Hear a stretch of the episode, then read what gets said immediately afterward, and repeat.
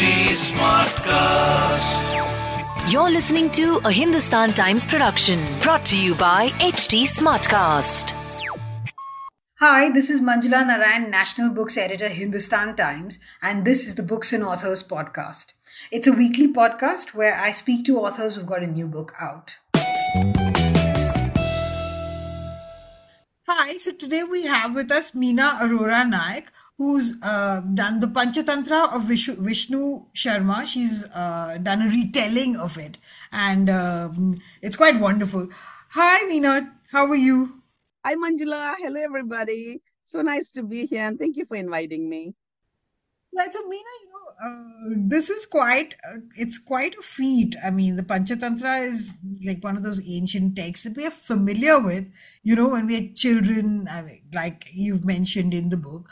Nowadays, adults have sort of kind of lost touch with it, sadly. But, uh, you know, it's one of the, like, when I was like reading this, your retelling of it, I was thinking, wow, it's like so, it's not a simplistic text. Like, you know, and it's got so many layers and it's it's complex so tell me about how you decided to do this you know to do this retelling you know I think I've been thinking about the Panchatantra for many, many years. I mean, as, as you mentioned, it, it's it's literally bedtime stories that we used to tell our children, or not even bedtime stories, just just tales to tell children about how to do things or how to behave, because it's really a, a text about human behaviors, right? About being human. We're hmm. human, we make this choice. We're human, we, we make this error. We're, we're human, we err on this thing. We're human, then we make up or we receive good advice from somebody. It's about that. I'm sure, Manjula, you remember growing up, you were told these tales.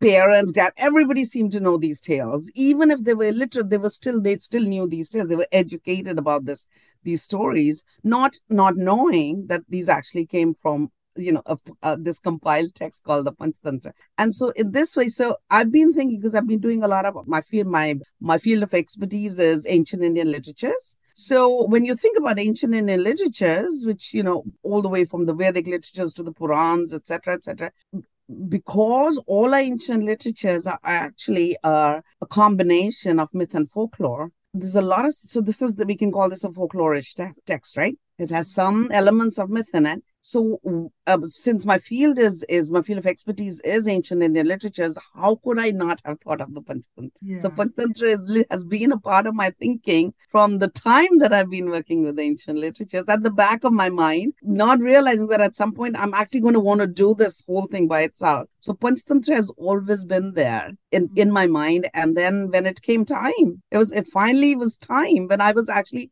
doing these various other books and taking stories from the panchatantra and then it was time there's always a time when you have to write a book and i said okay that's it i have to write this book i have to retell this one now because i've taken so many pieces out of it it's time to go go with to to to do the whole thing mm. but I, I also mean you know why not the Jataka tales or the, you know, Katha Sarit Sagar or, you know, something like that? Because there are lots of these compilations. So what is it right.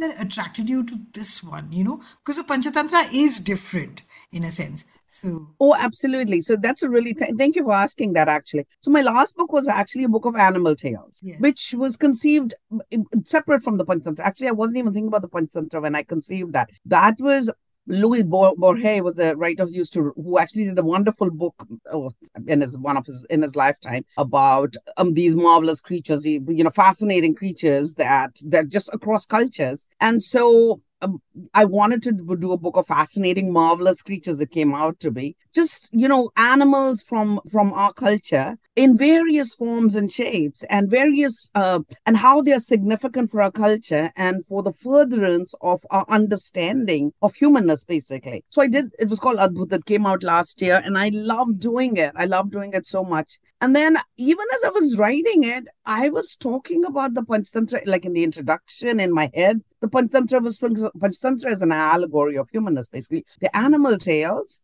but they're not really just animal tales. They're not, it's not literally just a story about a cat and a dog. Mm-hmm. The cat and the dog are actually allegories of human behaviors. Yes. And so uh, it's th- that's where the complexity comes in. So even as I was writing Adbhut, which was a whole different genre of storytelling, there was a literally how the animals pro- eh, instill all our stories with a different kind of significance with the with the zoomorphic uh, elements. Hmm. So um, the Panchatantra animals are not zoomorphic; there are actually humans Yes. who are wearing the mask of animals Yes. but interestingly, it also has a, it has parallel worlds. It has the human world where these animals are acting as though they are humans, and then there's the animal world where the animal is- are acting as though they are animals. So a lion is human as well as a lion. So he's the king of his forest, but he's also all the elements of he has all the elements of a human. He's lofty and he's snooty and he's he's he's arrogant and he's you know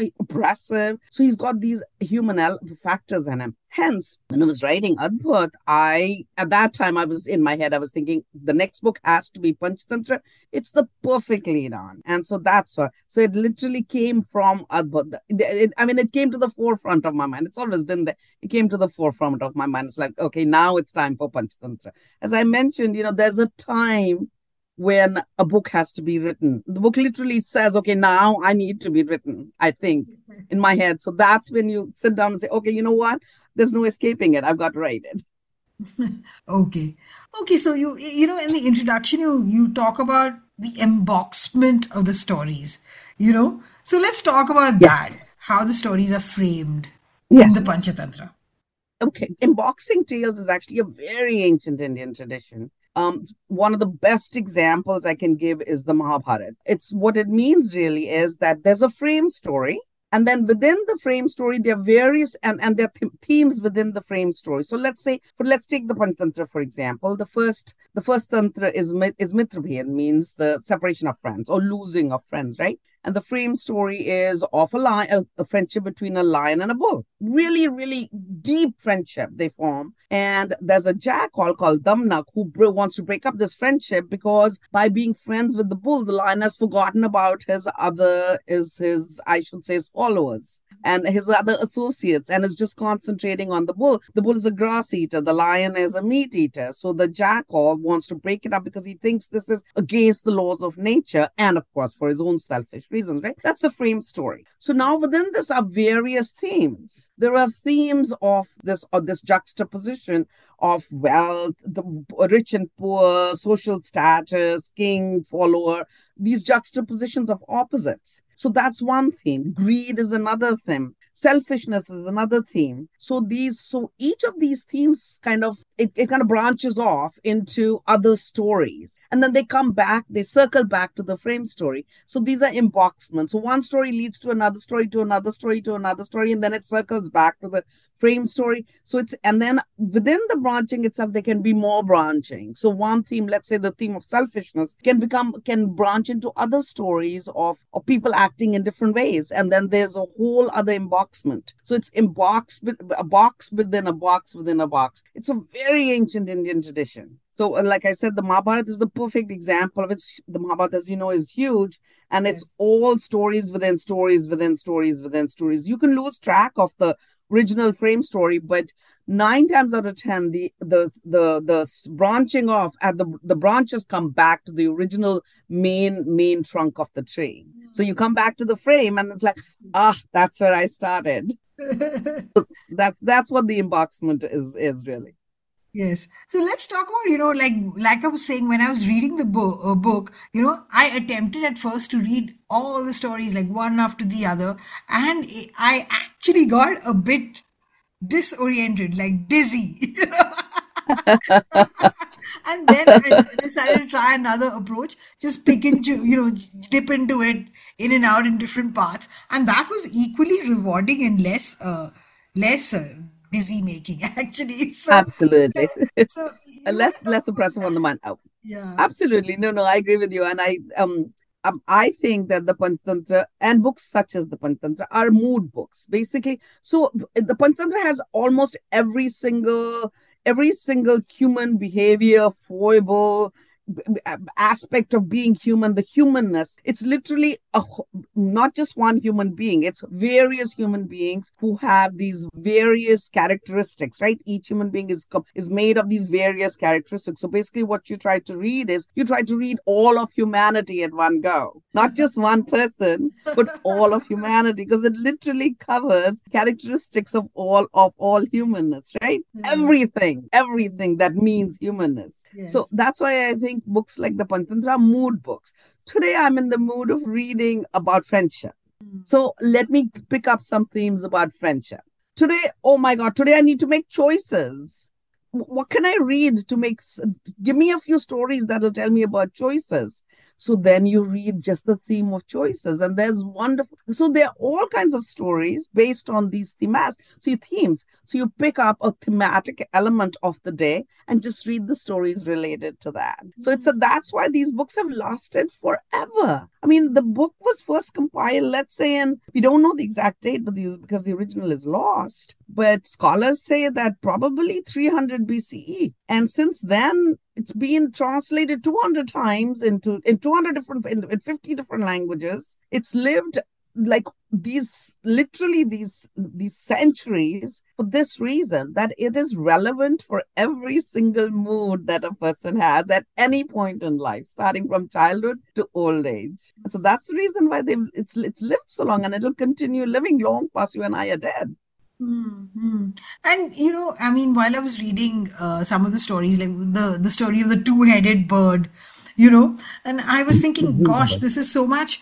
It it makes you think about you know things like you know your struggle with yourself. And basically that's what it is. It's not just the two-headed bird right? It's about the internal uh, struggles that an individual often has and how it can be self-destructive right? So oh. that sort of thing. So um, i mean you know and and to think that ancients were having the same sort of issues you know it's like really maybe that's what because these that's why what makes these stories eternal you think? That we can and in every age and in every era you're looking at them and you're drawing meaning from them. So. Well, absolutely. No absolutely. So it's the you know as as in in in western cultures they would say the good angel and the bad angel. The Vrindavids are the, the good angel the bad angel. Should i make this choice or should I make, should I eat chocolate today? Or should I eat salad today?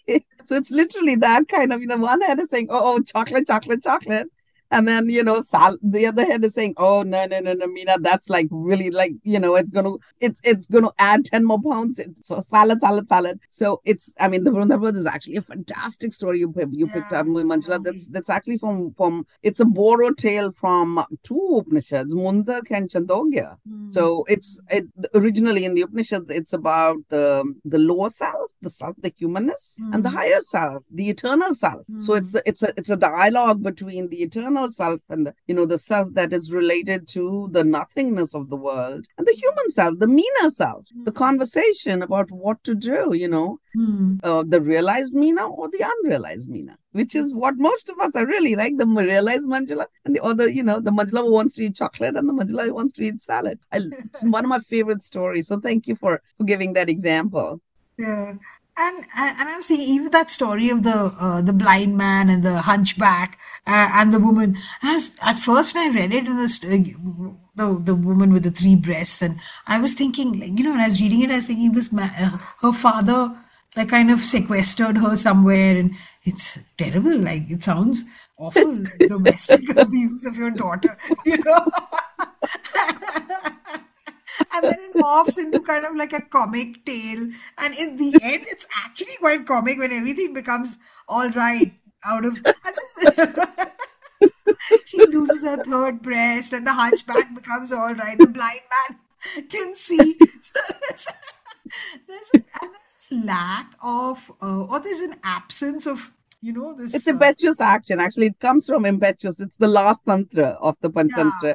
um yeah. aparikshita um karakam which means impetuous actions, like you know, they, they're taking without without thinking, which we do all the time, really. Um, you know, impulsive behavior. And so you're absolutely right. They do everything on an impulse, right? Let me kill this guy. So it's really like the, the tale is about just just briefly, just for for our, for our listeners, the tale is briefly about a girl who's born with three breasts, and her father can't look at her because the the astrologers tell him that if you look if if you look upon such a child or such a child looks upon you, it's bad luck all around. So he sequesters her, he puts her away all her life. He never sees her, and then finally now she's of marriageable age. What what what does he do with her, right? This king. So what he does is what he makes an so the astrologers tell him if she marries, if she if she's married and sent away far away without you ever looking at her face, you know, then you'll be completely safe. So he makes an announcement, says, whoever wants to marry this unlucky three-breasted girl, you know, is I'm going to give so much money, take her away, just take her away from this kingdom.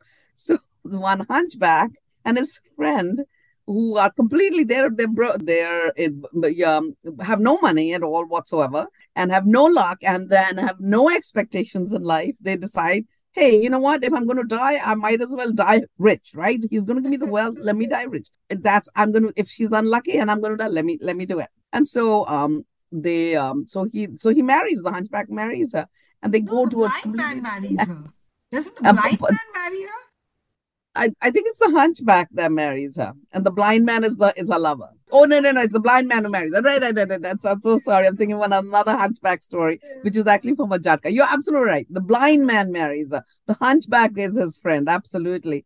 And then um and then he's and then she takes the she takes the hunchback as a lover. So while the blind man is out, you know, getting food together, she and the hunchback are happily having an affair. and he, now they want to kill him. They want to kill the blind man. So they cook they cook snake meat to feed him so that he'll eat it and die.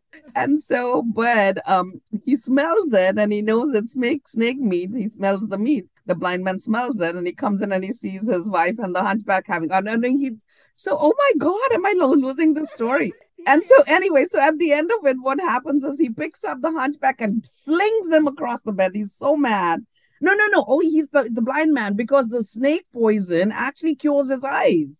That's what happens. So the snake, the fumes that arise from the pot, because it's it's they're they are so noxious that they actually work in the reverse, and they and he, his, his eyes get fixed so he can see, and he walks towards and he sees his wife and his hunchback friend in bed together. So he's so mad that he picks up the hunchback fr- uh, friend by the feet and he flings him on the bed. And he, the hunchback falls against the woman. Her third breast disappears. It's pushed back into her body. The hunchback loses his hunch, and the, and the three of them They become so some- after. so basically sometimes impulsive actions work. Yeah, yeah. it's a very you're right it's a very interesting tale. It's like extremely funny. It starts off you're right it starts off misogynist right? Like you put away a girl who's got three breasts she's born because of no fault of her own and then it becomes really really funny at the end. Yeah it's a, Yeah. it's an interesting tale. Funny that you picked that out. Yes. And also, I thought that, you know, it's so, um, it's, I mean, many of the stories, like sometimes in these allegories, they, you know, they tend to be very moralistic and, uh, you know, and say that, oh, you should be like this and you should be like that and this is immoral and that's a sin. Here, there's nothing like that. It's kind of, uh, I mean, it might make comments about, you know, how women are unfaithful, but it also says that women are smart. You know, it also suggests that women are much smarter. So, I mean, there's no, there isn't any like behavioral, uh, you know, injunctions going out there. You know, it's, it's Yeah. kind of very liberal in that sense. So, you know, how come? Like, how is it? How is that a part of it? It's, you know, I would think that an ancient text would be out to like, you know, or maybe that's just one's uh, view. No, no, you're absolutely right. A lot of ancient texts actually are there. There was a lot of misogyny going on in ancient texts. The Kathasarit Sagar you mentioned, there's a whole, you know, many, many stories are you know and it's it, it was part of culture. So it's not a comment on society or today's society it's a it's not even a comment on on ancient society. It was that the, the culture was it was the, the most of the these these storytellers were tell literally telling tales of what the culture was about. They were not make they, and yes it was a comment on society but it was not a denouncement of society so to say. And so the Panchtantra on the other hand is not at all concerned with morality. Yes. it doesn't talk about this is right and this is wrong at all none of the stories are judgmental. Yes. They yes. Ju- right? Yeah. They, they don't tell you they don't they don't tell you how to behave. Yes. They only show you what behavior is like. Yes. Right? So you make your own, you know, you make your own morals out of it. You make your own judgments you see yes. you take what is right for you and or wrong for you by for that matter and you you know you discern between the two. That's up to you and your upbringing and your sense of morality. The Panchtantra is not at all concerned with morality which is probably one of its biggest feats and which is one of its biggest selling points. Do you know what's interesting? So this you bring this up. Something came to mind. What's interesting is that it's translated in so many as i mentioned you across the world. It was like from the very beginning of its as soon as it got written it, it was translated and various cultures have put their own moral spins on the story. So on all the on various stories like I'll, I'll, give you a very very good example. So the first first um uh, tantra the mitrabhed the you know the, the division of friends the the jackal I mentioned at the beginning, Damnak, who separates the bull and the lion because he thinks it's morally wrong to to use um, air quotes for morally, but basically it's his own selfish reasons that you know that the bull cannot become friends with lions because of the grass eating, uh, uh, the juxtaposition between the two complete uh, varied species, right, so to speak. Okay, Panchtantra does not punish Damnak at all. It, he does a terrible thing because the bull and the and the lion fight it out basically. The bull dies at the end of a terrible they have a terrible battle. So he makes them enemies first. He brings he he, he makes them bitter enemies and then they have a, a they're in combat and the bull of course uh, dies and the lion feels terrible. I mean there's actually in the in the story there's he feels terrible that he's killed his best friend and how, you know, why did he do this? And Damna comes to him and says, You're a king. You know, stop feeling bad for what you've done. You did the right thing. And he, the lion, you know, throws off this regret and, and moves on with life and becomes happy again immediately, almost immediately. There's no moral judgment passed on the lion in the versions that we have in India. Most of the versions, I want to say. However, in England now, the, the English version of it, Damnak is actually punished so he is, you know, he's he's skinned alive. It's like all kinds of things happen to him. His friend Kartak, who keeps telling him not to do it. He has a jackal friend who who tells him he's what he's doing is wrong. He and he, he dies. So Damnak is imprisoned and uh, ultimately dies. Ultimately dies in prison, and um, Kartak, his friend who actually advises him not to do it, also dies because he's so scared that somebody's going to find out that he was party to to this to to creating this division between the king and his friend. So everybody's punished for bringing about the death the other the the death of this innocent bull. So there's a moral there's moral judgment there. And so various versions actually put their own spin of morality depending on which culture the, the translation occurred in. So, but the Panchtantra, the Indian versions of the Panchtantra, most of them do not have morality. It literally is about how humans are. It's a mirror. It's like a mirror holding that's held up to humanity or to humanness. Mm-hmm. You know, while I was reading this story, I was wondering whether it says something about us that um, you know that that our culture reacts like this you know like uh, like a text that emerged from our culture reacts like this to this story you know has this sort of story. Whereas the other versions are so like you know clear about punishment for and, and damnation for this for for these deeds you know. Whereas we i mean i don't know whether it says something about our own codes. I mean this is a thought that uh, came to me whether you know we're more flexible in a sense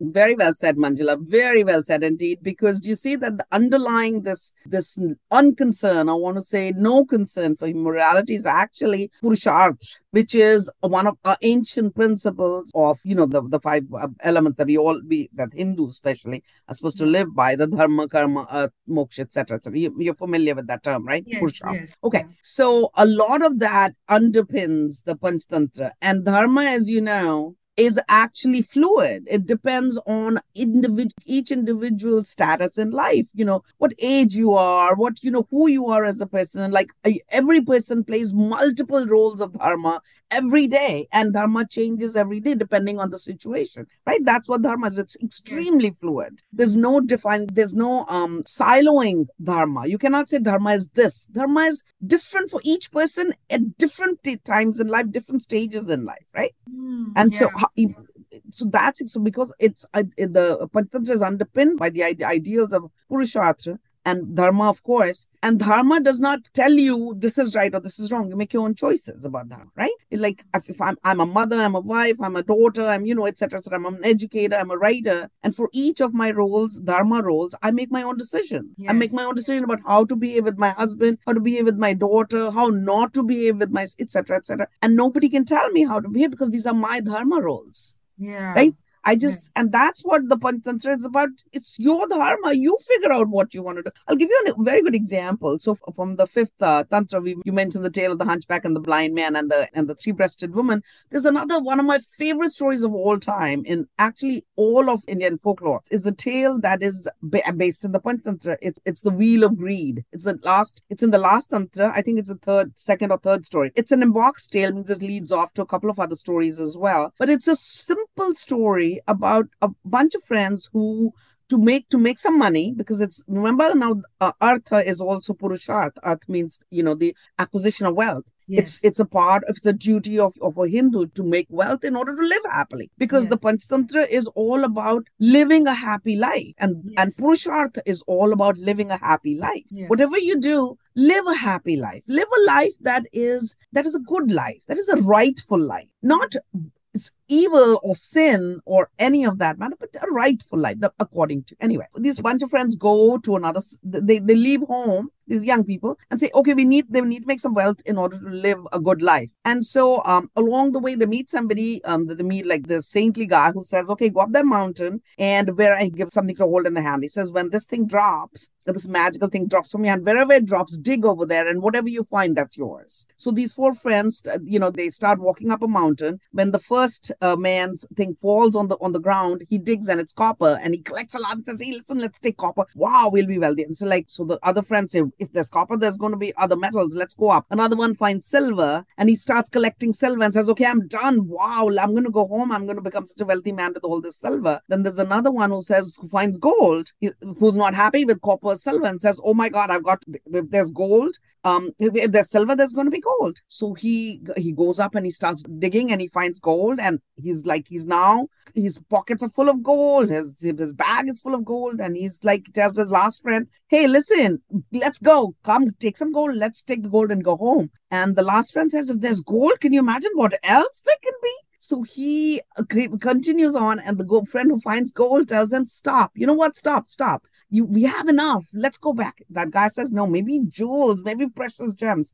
And he goes further and he meets another man who's got a wheel in his forehead that's spinning crazily. He's bloodied all over. There's a hole in his forehead because the wheel this sharp bladed wheel is spinning. And so he's his blood is flowing down his foot. So this guy says now he's hungry and thirsty by this time because he- he's been climbing up a mountain. So he stops and says, Can you tell me if there's any where I can find water? And the wheel from the forehead of the man who had the wheel spinning in his head flies across and goes- goes and situates itself in the in the in the forehead of the man who's looking for uh, for gems and precious jewels. So he the wheel now becomes his wheel and it it starts to spin. And now he asks the other man questions saying, Oh my God, what just happened to me? The guy says, This is the wheel of greed. I asked the same question to a man uh, who was also seeking something more than gold. And he too got hungry and thirsty. And I he too asked me, um, I too asked him if there was any water, and that wheel game got stuck in my forehead. I'm free now and I'm done. I'm going home. Now you are stuck with the wheel of greed because your greed would not let you stop at copper, silver, or gold. You had to find something else.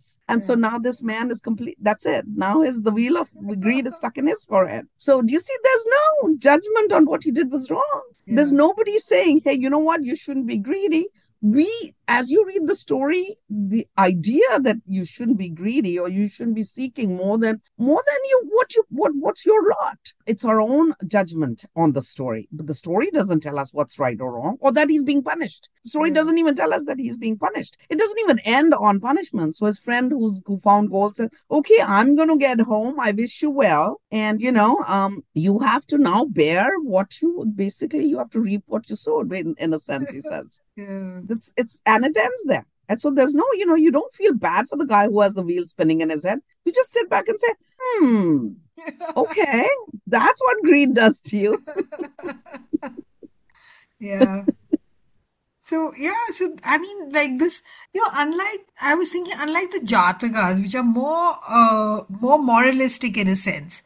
Yes. So uh, no, do you want to talk about that? Because um, Oh, absolutely. So there, uh, oh, yes. So first of all, the Jatkas, is just to let our listeners know, Jatkas, of course, uh, Buddha birth stories. So his various, various, various um, births and the experiences he had in various life forms, right? So the Jatkas are obviously based based on that, and because it's the Jatkas are very important texts for Buddhism, and Buddhism, as you know, I mean, it, as as any uh, ways of life, it's not it's not a religion, as you know, it's a way of life. As any ethical ways of life, the Jatkas teach lessons about how to live a life, right? How to live an ethical life, how to live a realized life, or how to move towards a realization of life. But um, and so most of the Jatkas, even though they tell the stories, they are very similar. It's, the stories are very similar to the Panchatantra. They tell you, they simply hold up a mirror to humanness and saying, this is what human frailties and foibles are all about. You figure out what you want to do with your life. But this is what happened to the Buddha. Because he he was like because this is what happened this is this is how the story played out. This is what happened to the characters in the story and to the buddha in this in this in this birth. Yes. so um etc there's also sadly to say there's also a lot of misogyny in the jatkas there are also there are many which we know. We don't know that that was because uh, we know that there was um there, there was a little bit of I, I shouldn't say a little bit there was misogyny in in early buddhism. And so this this a lot of the stories actually talk about um deceiving women etc etc and how men should beware of deceiving women. So um there's that dissimilarity between the jatkas and the panchatantra but the other the similarity that is very much present. And actually a lot of a few of the jatkas reappear in the panchatantra also. Um, and so yes. And so the holding a mirror up to for humanity that's exactly what the panchatantra has taken from the jatka stories. Um, the buddhist jatkas uh, buddha's previous um, birth, there's birth stories his previous lifetimes. Many of them animal which is which is a similarity to the panchatantra but different from the Panchatantra, it it actually um, there is the underpinning of the of the Jatkas are actually values of Buddhism Yes. in right thought, right speech, just like just like the underpinning of the of the Panchatantra to quite an extent is Purusharth. The Jatkas are underpinned by you know the eightfold um, elements, values of, of Buddhism, you know mindfulness and all of that. But the and and it does hold up a mirror as the Panchatantra does. But there's more significance to the to the I want to say more moral, even though more morality is probably not the right word because it's really the right way to live, right? It's not morality is a very Western construct. It's Yes. really it's the right way to live. So the right, the eightfold rightful path, basically, and there's a predominance of it. Unlike the Panchatantra, where the, the Purusharth is only is there you, you can detect elements of it, but there isn't a predominance of it. It's not overpowering on the story. The Jatkas, on the other hand, there this this element of the of the rightful way to live is overpowering. And one of the things that I think uh, distinguishes the Panchatantra from the Jatkas is actually the element of misogyny, which is present in the Panchatantra, but it's not so much as beware of deceiving women as it is in the Jatkas. Um, so, for example, two of the stories in the Panchatantra are actually from two Jatkas. One is the frame story, actually, of the fourth Tantra, which is um, loss of acquired gains, Lab Pranasham. Mm-hmm. And the frame story is everybody knows this. We all read it as we were children. The monkey and the crocodile story. The monkey and the crocodile who become friends. And then the crocodile's wife hears about it and she says, Oh my God, he eats such sweet jamun. I his heart is probably as sweet as the jamun. I want to eat his heart. And so the crocodile then tries to deceive the monkey and Yes. takes him in the water, saying, I'm going to take you home as a guest, and then tries to drown him so that he can eat his heart. And then the monkey says, Oh, wait, but my heart is hanging on the tree. So take me back to the tree so I can get you my heart. And then as soon as he gets to the tree, he, of course, he escapes the crocodile and tells him, You think I'm an idiot? I'm going to go with you to your tree home. Does anybody's heart live on a tree? Would I be alive if my heart were not in my body? in any case. So the whole idea behind the Panchatantra story also quite a bit is is literally the monkey telling the crocodile, what kind of a male are you that you're listening to your wife? Mm. She's leading you down the wrong path. And as a result of that, you've lost your friend because it is the tantra is based on the loss of acquisition, you know, loss of something beloved. And you've lost our friendship. And you're going to lose much more because you're listening to a woman. And so, you know, that this is what happens to, when, when you listen to a woman. So watch out. So it's actually based on a Jatka. It's a Sasumar Jatka, which and the frame story. And there's another story in there, which I think is actually quite fascinating, which is also based on a Jatka. It and it's it's um it's called it's the Chula Padma, in which the Buddha is born as a prince who is who loves his wife very very much so much so that one day they're on the way out because of some internal um, conflict in the family. He decides to leave his family with his wife takes the wife out and the wife dies by acts by by some chance of fate. Wife dies and he's so de- pardon me he's so um dejected that he prays to the god and says please give her back his life. So god said okay fine we'll give her back his life but half your life will become you or your life will, will become her life.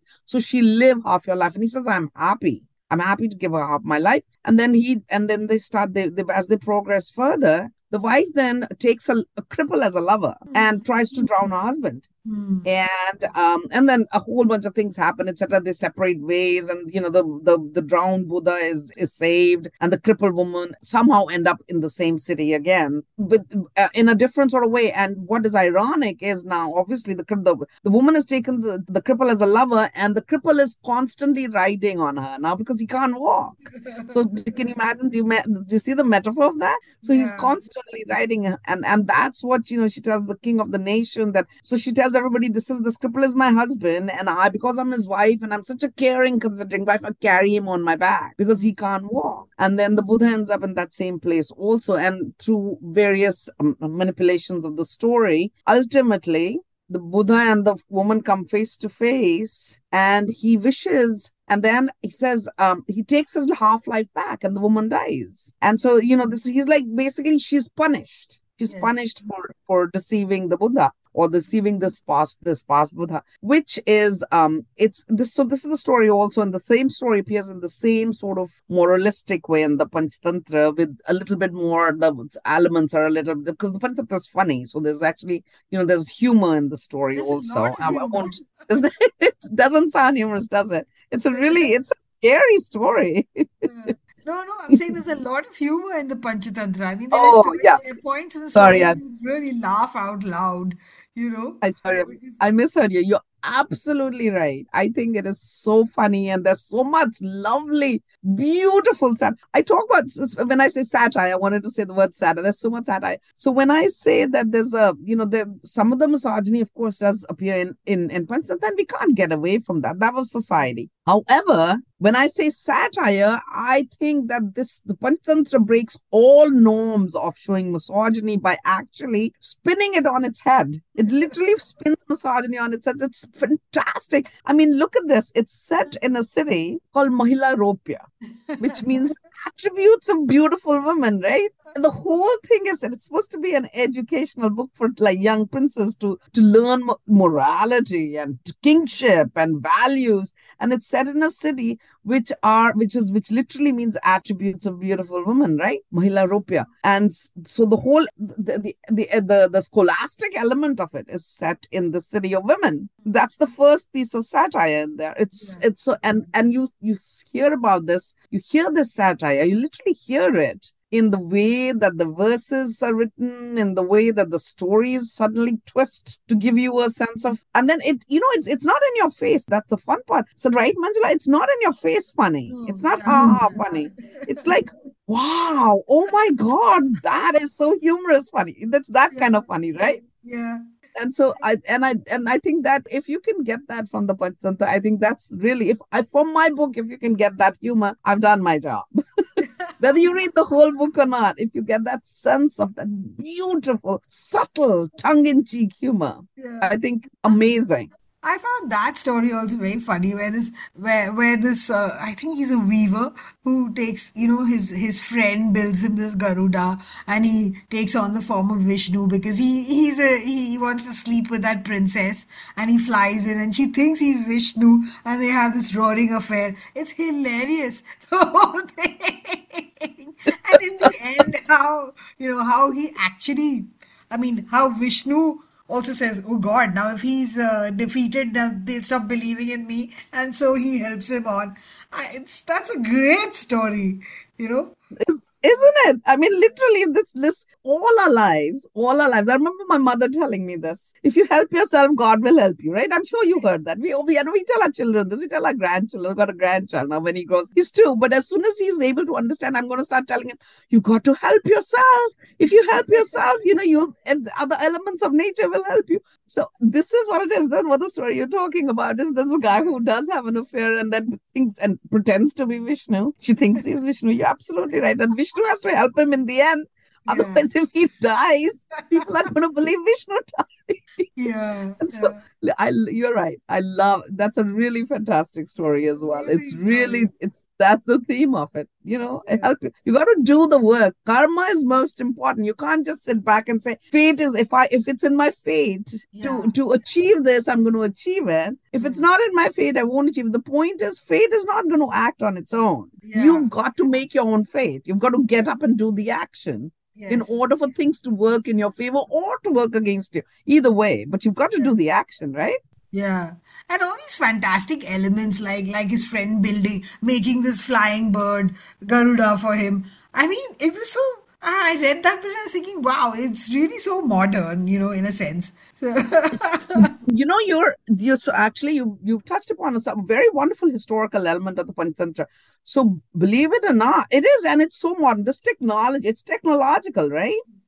So this technology actually existed. So they were uh, not just in India, they were actually experimenting with flying objects through these machines. These Mhm. flying the, these machines that could make things fly all the way in China and Greece. So there was a lot of foreign influence on, and not just in India. It was ac- across culture, right? They were travelers traveling from one part of the world to another. So many sea routes, right? And so, and they were telling these tales to each other from their own lands, which sound like really tall tales. But they had, they were bringing. So, for example, the Indian, the Indian merchants were hearing merchants from Greece and, and China talk about mechanical birds Yeah. it wasn't just a story it was actually happening they were actually making mechanical birds Hmm, hmm. Fantastic.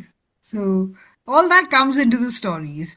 So, um, but uh, how long did it take you to put this together to work on this particular project? And you know, how did you break it up? on the Panchatantra, right? You're talking about this particular book. Yes, Um, yes. You know, as I mentioned to you, I've been taking from the Panchatantra for, for many of my past books because you can't escape it. Yeah. You literally can't escape it. So already the project was forming in my head. I want to say, I don't even know, five years ago. So it was forming in my head. And I was like, I've got to come, I've really got to come to the point where I can start retelling the Panchatantra. But when I sat down to doing it, literally, like when I sat at my desk and said, okay, now in a focused manner, this concentrated writing, I would say um, about about a year. So it's, you know, it's the it's the readings of various versions because it's got so many versions and you want to make sure so my effort always when i'm retelling something is to not just tell one version Hmm. And I, I, I because I, I feel I'm very, I feel it's a very Indian it's the Indianness in me. Because all these stories before they became written literature were oral stories. And oral Yes. stories as you know oral culture oral traditions are extremely fluid. They keep borrowing from you know one story and let's say I am from Simla in Simla or in Himachal Pradesh or in the mountains would have been would take on a completely different shape let's say in South India in Kerala right? As a result of the various elements of the changes, even in geographical elements, social elements. So the stories themselves are fluid and they keep, and more and more stories keep adding to this whole, let's say, a, a, a- one text. So Yes. something's called something, the Panchtantra. Stories keep adding to Panchtantra. Panchtantra maybe started off with these many stories and then it grew into these many stories. So uh, this is how I want to retell my books. I don't want to just tell one version and say, okay, this is the Panchtantra because it isn't. Yeah. The tradition of the Panchtantra is so vast. So I try to bring in as much as I can. So I'll read various versions. That's my first, that's how I begin. I read various versions. I take notes for various, I'll do research on the various versions to see, you know, how they, how the, how they, the, the earlier retellers retold, what, what they took from, what kind of research they did. Once I have my own version in my head and in my notes, then I start taking, then I start translating and retelling. So the first, then the second process is translation, and third process is then I retell the whole story in my own words and the way that I see it. And then um, all of the notes that I've taken on the research actually help. So they just they simply they're what what um, buttress it. So it's buttress between the research and my notes, and of course the various versions. So it takes it takes some time. So the retelling itself doesn't take long. It's the research that takes long. So the research, I, I would say it started some a few years ago, but very focused and concentrated work. I would say about a year. So why did you choose? Uh, you know, you um, you explain in your in the introduction, I think, where you say that you chose you know, the specific version from of the acharyas. I mean, I don't know what it's called, uh, but you chose right. that one, and you also drew a lot from uh, the Kale uh, Kale's version, right? Yes, I love M.R. Kale's version. Yeah. um, it's um so I've the many there are um two main in India. I won't talk about the other Western Western traditions. There are two. There are about twenty five versions in India, official versions. But Okay. two of the traditions are considered the most the most I want to say academic, scholarly, let's say, or maybe the most credible. Maybe that's a better word. The most credible. One is the Southern Recension, which actually is the most popular. It's the smaller version of the Panchatantra. And I think there are about 75 tales. And then the, there's the Northwestern tradition, which is also called the Kashmiri tradition because there was a Jain monk in Kashmir who, who retold the story. Uh, who retold this, all the stories, maybe brought in a whole some other other stories that were not a part of the earlier version. Uh, his name was name was Purnabhadra Suri, so it's also called the Purnabhadra tradition because we have a date for him. Um, he was born in 1199 CE. Therefore, it's considered a credible version because we know who he was. For others, other retailers, uh, ancient retailers, we don't know who they were. The Yeah. Panchatantra, we don't know whether Vishnu Sharma was even Yes, existed, yes. right? Because it could have been like Vyas, Vyas of the Mahabharata, who was probably not just one Brahmin scholar Vyas, telling the yeah. story. Vyas was the name for this, you know, etc. For this whole whole um, um, um, team of scholars, or team, not even team, community of storytellers, Community. basically. Vishnu Sharma could have been after generation. Exactly. And so um the, the, the same with Western cultures also. I mean, we don't know whether Homer existed or not. Homer could have been just the name for this, you know, these even these, these tellers of stories, these bards, exactly. So in the same way. Anyway, so back to um sorry, let's get back to the original original question of um of um, Purnabhadra Suri. So Purnabhadra Suri is the one person who actually wrote his it's it's in record, it's an historical record. So therefore it's considered the most credible uh retelling of the Panchtantra.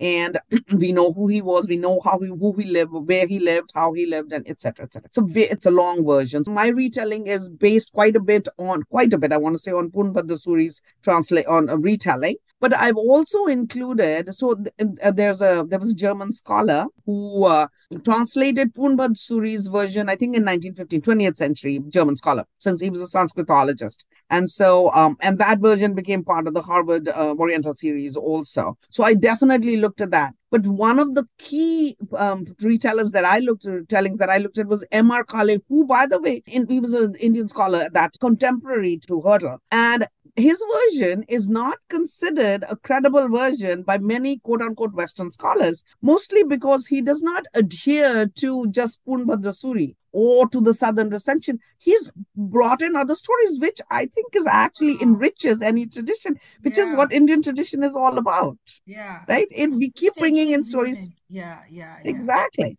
So that's why, and so the the, the retellings that I used by these two Acharya, um, son and father and son team, uh, two two reasons I used it. Number one, because I this it's it's there's a lot of the um their influence. I want to say influence. The retelling is influenced by M. R. Kale, and uh, I want to give him credibility because I truly believe that's how um the Panchatantra tradition uh, formed. And number two, I read Sanskrit. I can translate Sanskrit, but it's laborious for me. It takes me a while. I have to use a couple of dictionaries, and so you know something that I can translate. Let's say from so my my ideal reading is Hindi. So if I can read the Hindi version, I try to stay away from the English versions because first of all, you know the way that I tell my story in because I write in English, so the way that I tell my story in English is going to be quite a bit different from let's say another English writer, and I don't want somebody else's words to be playing in my head as I'm forming my own retellings. So a better version for me is the Hindi version. Um, I can read Sanskrit. If I don't have Hindi, I'll read Sanskrit. It just takes me much longer to do it.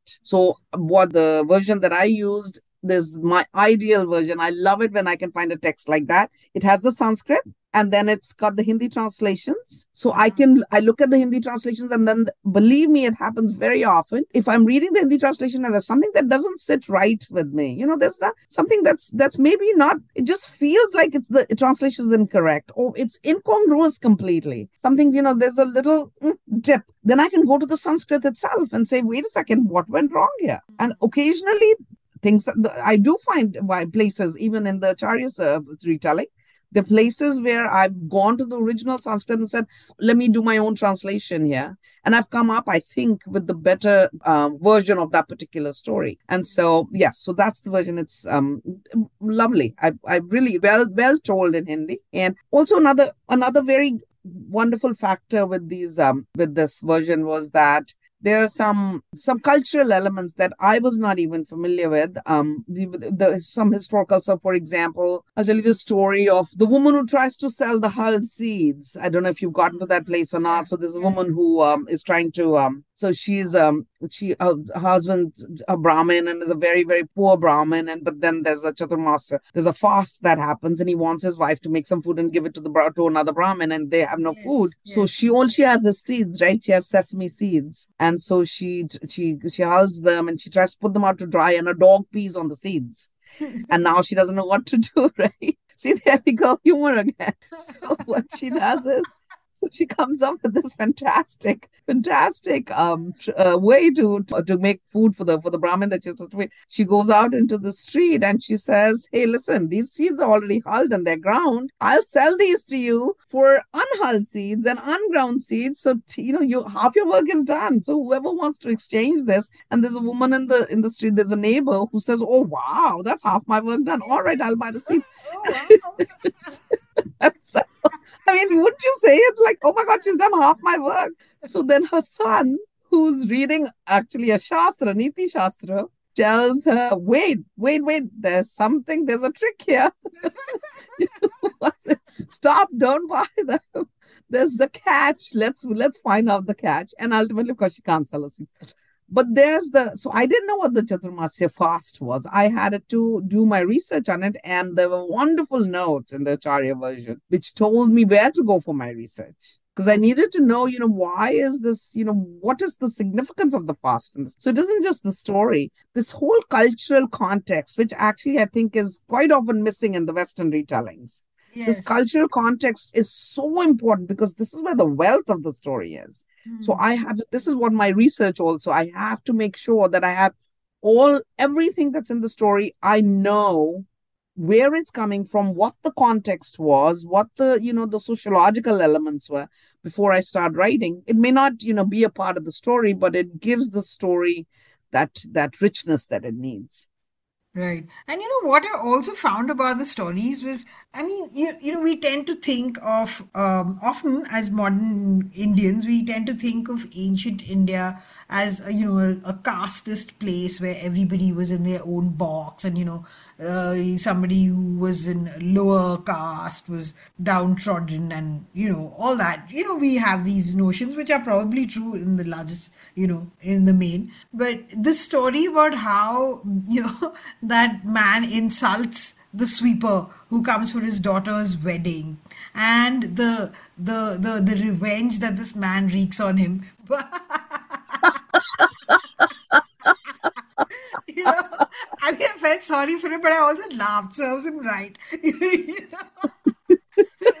how the sweeper teaches him the lesson of his life you know? So all those things were so they're so contemporary and eternal as, at the same time right? You know? And teaches you not You're to be such a yeah Absolutely, you're so absolutely right. And what a wonderful story that is. What a wonderful story. and c- cannot be ignored. But no, I so I won't I won't tell the story. I really want the listeners to read that story because if I give away, because there's that little there's you know that's it's it's the punchline is in the story. And if I give away the punchline, I want the I want the listeners and the readers to to find out that punchline for themselves. But what I do want to uh, what I want to do want to address is your your comment on the on the caste system. So what is interesting is that many of our ancient, especially folklore, not I won't talk about myths, I'm talking about folklore, is actually so the Brahmins are actually not important at all. yeah The kings are not important. In fact, the kings are are shown as, as shown with all the, in all the humanness, the raw humanness of being Yeah. arrogant and being lofty and being you know un, unjustful and all of that. It's really the merchant class that's addressed in a, many of these ancient folklore. So it's the merchants of course, one reason for that also was that because there was the tra- most of the trading trading was ha- happened. Most of the stories came from these trading posts where merchants from all over the world were trading stories. Therefore, a lot of folklore developed from there. So that's one reason why. But the let's give it a name. The Vaishya caste was Yeah. is featured in many of these stories. So it's the merchants that are that and w- the so merchants were in between. See the Brahmins, we have the Kshatriyas, we have the Vaishyas, the Sudras. So we don't have. So there isn't a there isn't very much on this about the Sudras. There's some Brahmins we have who are also shown in their raw humanness. They're not shown as this higher caste, and the kings, of course, are also um you know uh, are subject to to human foibles. It's the merchant class that's predominant. And because it's the this class in the middle, which is, you know, neither lofty nor is it the low cost. it's most acceptable to most people. It's yes it's these are these stories become acceptable, right? We all relate to them. yeah And and it's and also remember Purusharth. So the underlying principle of the of is is Purusharth, and arth is such a big factor. yes So money, right? The money to make the money to be happy. yeah Happiness is important, and you can't be happy unless you have money. Yeah So arth is such an important element, and since the merchants were most involved with the element of uh, the fact of arth, therefore the the merchants were the were, were were important. And you know what's also what's another, and I this is probably a little bit uh, it's it's peripheral to the caste to the to the caste system. But when I early on in the conversation when I talked about the parallel world of the animal world and the and the human world, they both Yes. appear in fulfillment they're in in in in in in in, in um wholeheartedly. So there's a fulfilled animal world there's a fulfilled um, human world. Yes. Uh, and so in in both the worlds everything that happens in the human world happens in both the world. They're oppressors in both worlds such as the kings the oppressor in the in the jungle etc and they're oppressors in the human world. The kings and the brahmins are oppressors in the human world. But even but the but the but the oppressors more than the kings and the lions are actually humans believe it or not. In both the worlds it's just human. So the fowlers the fishermen these merchants or these traders or these tradesmen who prey on other animals and lower beings because remember the kshatriya was oh sorry the vaishya was also the money lender yes so the money lender was preying so it's the the actual oppressor in in the animal world are the fishers and the fowlers, and the actual oppressor in the human world are, you know, very often the money lenders, because people were losing their wealth to the to these to these uh, to these these these characters. So it isn't so much the caste system is not at all to to answer that part of your question. There is no there is you can if you want to get if you if anybody is looking for how the caste system plays out in the Panchatantra stories but the person will be sadly disappointed. It really does not it it pays no attention at all to the caste system. Yes, yes. And there's no, I mean, there's no consciousness uh, of it at all. And, and no. which I, which I found fantastic with these little, the, you know, going from prose to verse, you know, and some of them, yes some of them, I mean, like, some of them are so aphoristic and you know you can really use them in your in your life as well. Like the one about milkweed and you know all these little ones those little verses. And i was wondering and you mentioned that you uh, you know you you you thought about how to do it. But um it must have been difficult no? Getting it from sanskrit and hindi into english Oh, you mean as I was as I was working at oh yeah, that was probably you're absolutely right. That was probably the most difficult part of it. That was the most daunting and challenging to translate the verse into into English that reads well, still sounds like verse, and still um tells the exact story. So it doesn't move too much away from the from what the what the original is trying to do. So the the style you're talking about is champu. Champu, was probably um, prevalent, I'd, I'd say, about between the second and tenth century. Lots of ancient literatures used it. It was a way of transitioning from verse to uh, making it more, just all in the interest of making the story more more accessible. Think about it in terms of bards. Remember these these these travelers, these travelers who were singing and telling stories from town to town. This is how stories proliferated, right? They went from from uh, uh, in oral tradition. People told stories that you know when they were sitting down together, let's say at a party, somebody's telling stories, right? The easiest way to remember something is in verse, actually. So if we have something that, especially something that rhymes, it's we we, all of us grew up on nursery rhymes that rhymed, and how quickly they became a part of our memory, right? So um, the best way to memorize something is through verse. That's that's where champu grew. So champu is a combination of, of prose and verse. It became a very used style in writing as well, not just in, in oral tradition, but in writing also. Many many scholars were using it. Panchatantra uses it beautifully and elaborately. So the story and the dialogue is written in store in um, in prose and these beautiful aphorisms and maxims and, and advice is, is written in verse and so it's and it's and one flows into the other there is no did you that's the that's the brilliance of the book that you don't get jerked into one and then jerked out of it into it. so just like becomes like a natural the the language just moves naturally and that was my attempt in in trying to do it that the language should move naturally translation from it does not translating poetry is i think one of the most challenging things in the world in any case Yeah. and then when you're trying to translate something that's in champu style in, in english you lose a lot in translation so this unfortunately this is an so I, while the prose I try to remain as true to the prose as possible, in the verse I had to deviate just a little bit, just to make sure that my main concern was that the reader should not feel jerks while reading. Like, oh, now suddenly I'm in prose, and now suddenly I'm everything should just flow just like it does in the original. I mean, if you could read the, I mean, not that we have the original, but whatever versions we had, they'll flow. The verse, prose, and verse just flow together. yeah no I And what it lovely jerky. advice. I'm sorry, go ahead, please. No, no. Uh, I said I didn't find it jerky at all. In fact, I found it, you know, quite an enriching actually. Some of the, the verse, you know, I, I mean, and some of them were funnier, of course. Like so, no one can see the anal hole of the peacock. I know that. Let me. I was going to. Thank you. I was just going to pull that out and see if I can find that verse. I think, and look, my God, look at the meaning of it. When you think about it, it's just like, oh my God, yes. Those are those people who boast, keep boasting about, you know, their own accomplishments without realizing what it is that they are revealing to the world.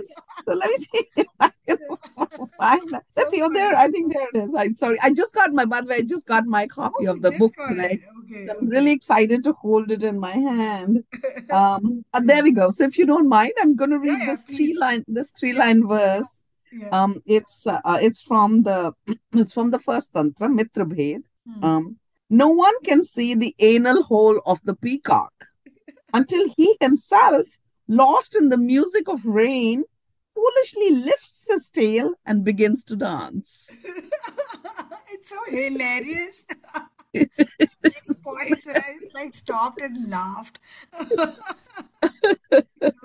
You know, really. Yes, really well done. This like this is the humor of Panchatantra. And you know, you said at the beginning of, of our conversation this book is of course children. It's it's for all ages, but it is not just for children. Imagine the beauty of it from an adult perspective, right? From from a grown-up perspective. When you're reading stuff such as this, it literally does make you sit back and reevaluate your whole life and all those times in where maybe you've acted this way Yes. maybe i need to rethink you know it's do you understand that yes. i mean sure for ch- these stories are lovely for children but it really is not just for children it's Yeah. really a, a book for grown-ups and i think all re- all um Panchatantra retellings that happen from now on should actually have the word Panchatantra for adults but then I fear that people are going to think that for adults means, you know, something more than more than just grown up. It means It maybe is. adult literature. exactly, something. but I really feel that as though we should that word should so that people can get away from this. I don't know when that set in. That is just for children. I don't know when that that understanding came to be that Panchatantra is just for children. Maybe because there were a lot of children, because the stories are so good for children Yeah. maybe but i i mean even in my lifetime i don't remember reading it as a grown up even in my lifetime and i'm an old Yes. woman i remember reading it as children's tales Yeah. so And, it must and have happened yeah, and I guess you know children won't get as much out of it. I mean, they they see all these you know uh, I don't know the lion and the uh, uh, the bull and all that, and you know uh, what happens, and they see it at that level. But as an adult reader, it's so much more layered, right? So you get a lot out of it, and actually you can. I mean, you get insights into your own life, and like you said, you know, in your into your own behavior, and especially that two-headed bird. And I, when I read that, I was thinking, wow, you know, I mean, it's really telling me something. It's you know. You're constantly and how, how individuals are constantly. I mean, for me, I I took it at a very psychological level. You know, being split in your own head. you know, and how it can have consequences. You know, and I'm sure other people see other things. Like when you were talking about, you know, you were talking about It's a- something. Mm. it's a very powerful story a complete it's a short short short story short story. one of the shortest stories and it was not so we don't know and just to give you a little background on that story we don't know whether it was part of the original Panchatantra or not Okay. um since the, we don't have the original Panchatantra but so many of the indian versions don't have so it's one of the last it's the second last story many of the Panchatantra versions do not have the story of the two Bharunda birds um, Oh, I, I may have mentioned earlier in the conversation that that is actually a story from the Upanishads. It's actually from Yes. Mundak, and actually two Upanishads have Mundak and Chan- Chandogya yes, and yes, two different versions of the Vrindavans. Um, and um, it's a very very short story, and you're right. It's like one bird is in in in the story that we're talking about is that of course you know the one bird is re- refuses to share something wonderful with the other head. They're one bird with two heads, and then ultimately the um the the the head that does not get this good thing that the other head was eating, he finds poison, and he says, "I'm going to eat it," and the other head says, "Stop! You don't know what you're doing. It's going to go into the same stomach, right?" But the but the other the other head says, "You know what? I'm going to eat it. You didn't share that with me when it was good, and now you know you're telling me to stop sharing that. If you don't, we, it since we are two heads with one body, we are going to share and share alike." And ultimately, you know, of course, it's so he takes the poison. It is. You're right. It. I think this is a story that all of us can relate to. It's Yeah. such a powerful story and it, it does tell a lesson i mean all these stories tell a lesson we just we just have to be able to receive it it's not it doesn't hit us in the face with the lesson we have to be we have to be in the right state of mind to receive the lesson. Yes. we have to allow ourselves to receive these lessons. And you what you said that you reevaluated what you think how you think i think this is what these stories force us to do. These all these stories with all these thematic elements these various themes of, of humanness they make us sit back and want us to reevaluate our life and saying wait a second am i doing this? Could i be doing something different it's and at all ages not just little children but at all ages. So they make us want to reevaluate our life. They make us look at look into ourselves and see what it is that makes us human and what we can do better to ultimately live a better life. Really that's the purpose of it. To live a happier better more fulfilled life. Really that's what the Panchatantra is about. Live a more fulfilled life. And here are ways that you can do it okay, great. So, you know, Meena, I could keep on talking to you about this wonderful book, The Panchatantra, and your wonderful retelling of it. I really find it a great, um, you know, and I'm going to like keep on reading it and uh, as, you know, reading it aloud with my family as well. So, for the listeners, go out and get The Panchatantra of Vishnu Sharma, a retelling by Meena Arora Nayak. It's, uh, it's, it's a, it's a wonderful, wonderful book, and you will get a lot of out of it. So, thank you so much, Meena, for talking to me. Thank you so much. Lovely talking to you, Manjula. Bye, everybody.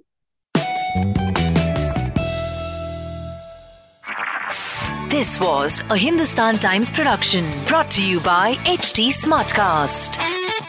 HT Smartcast.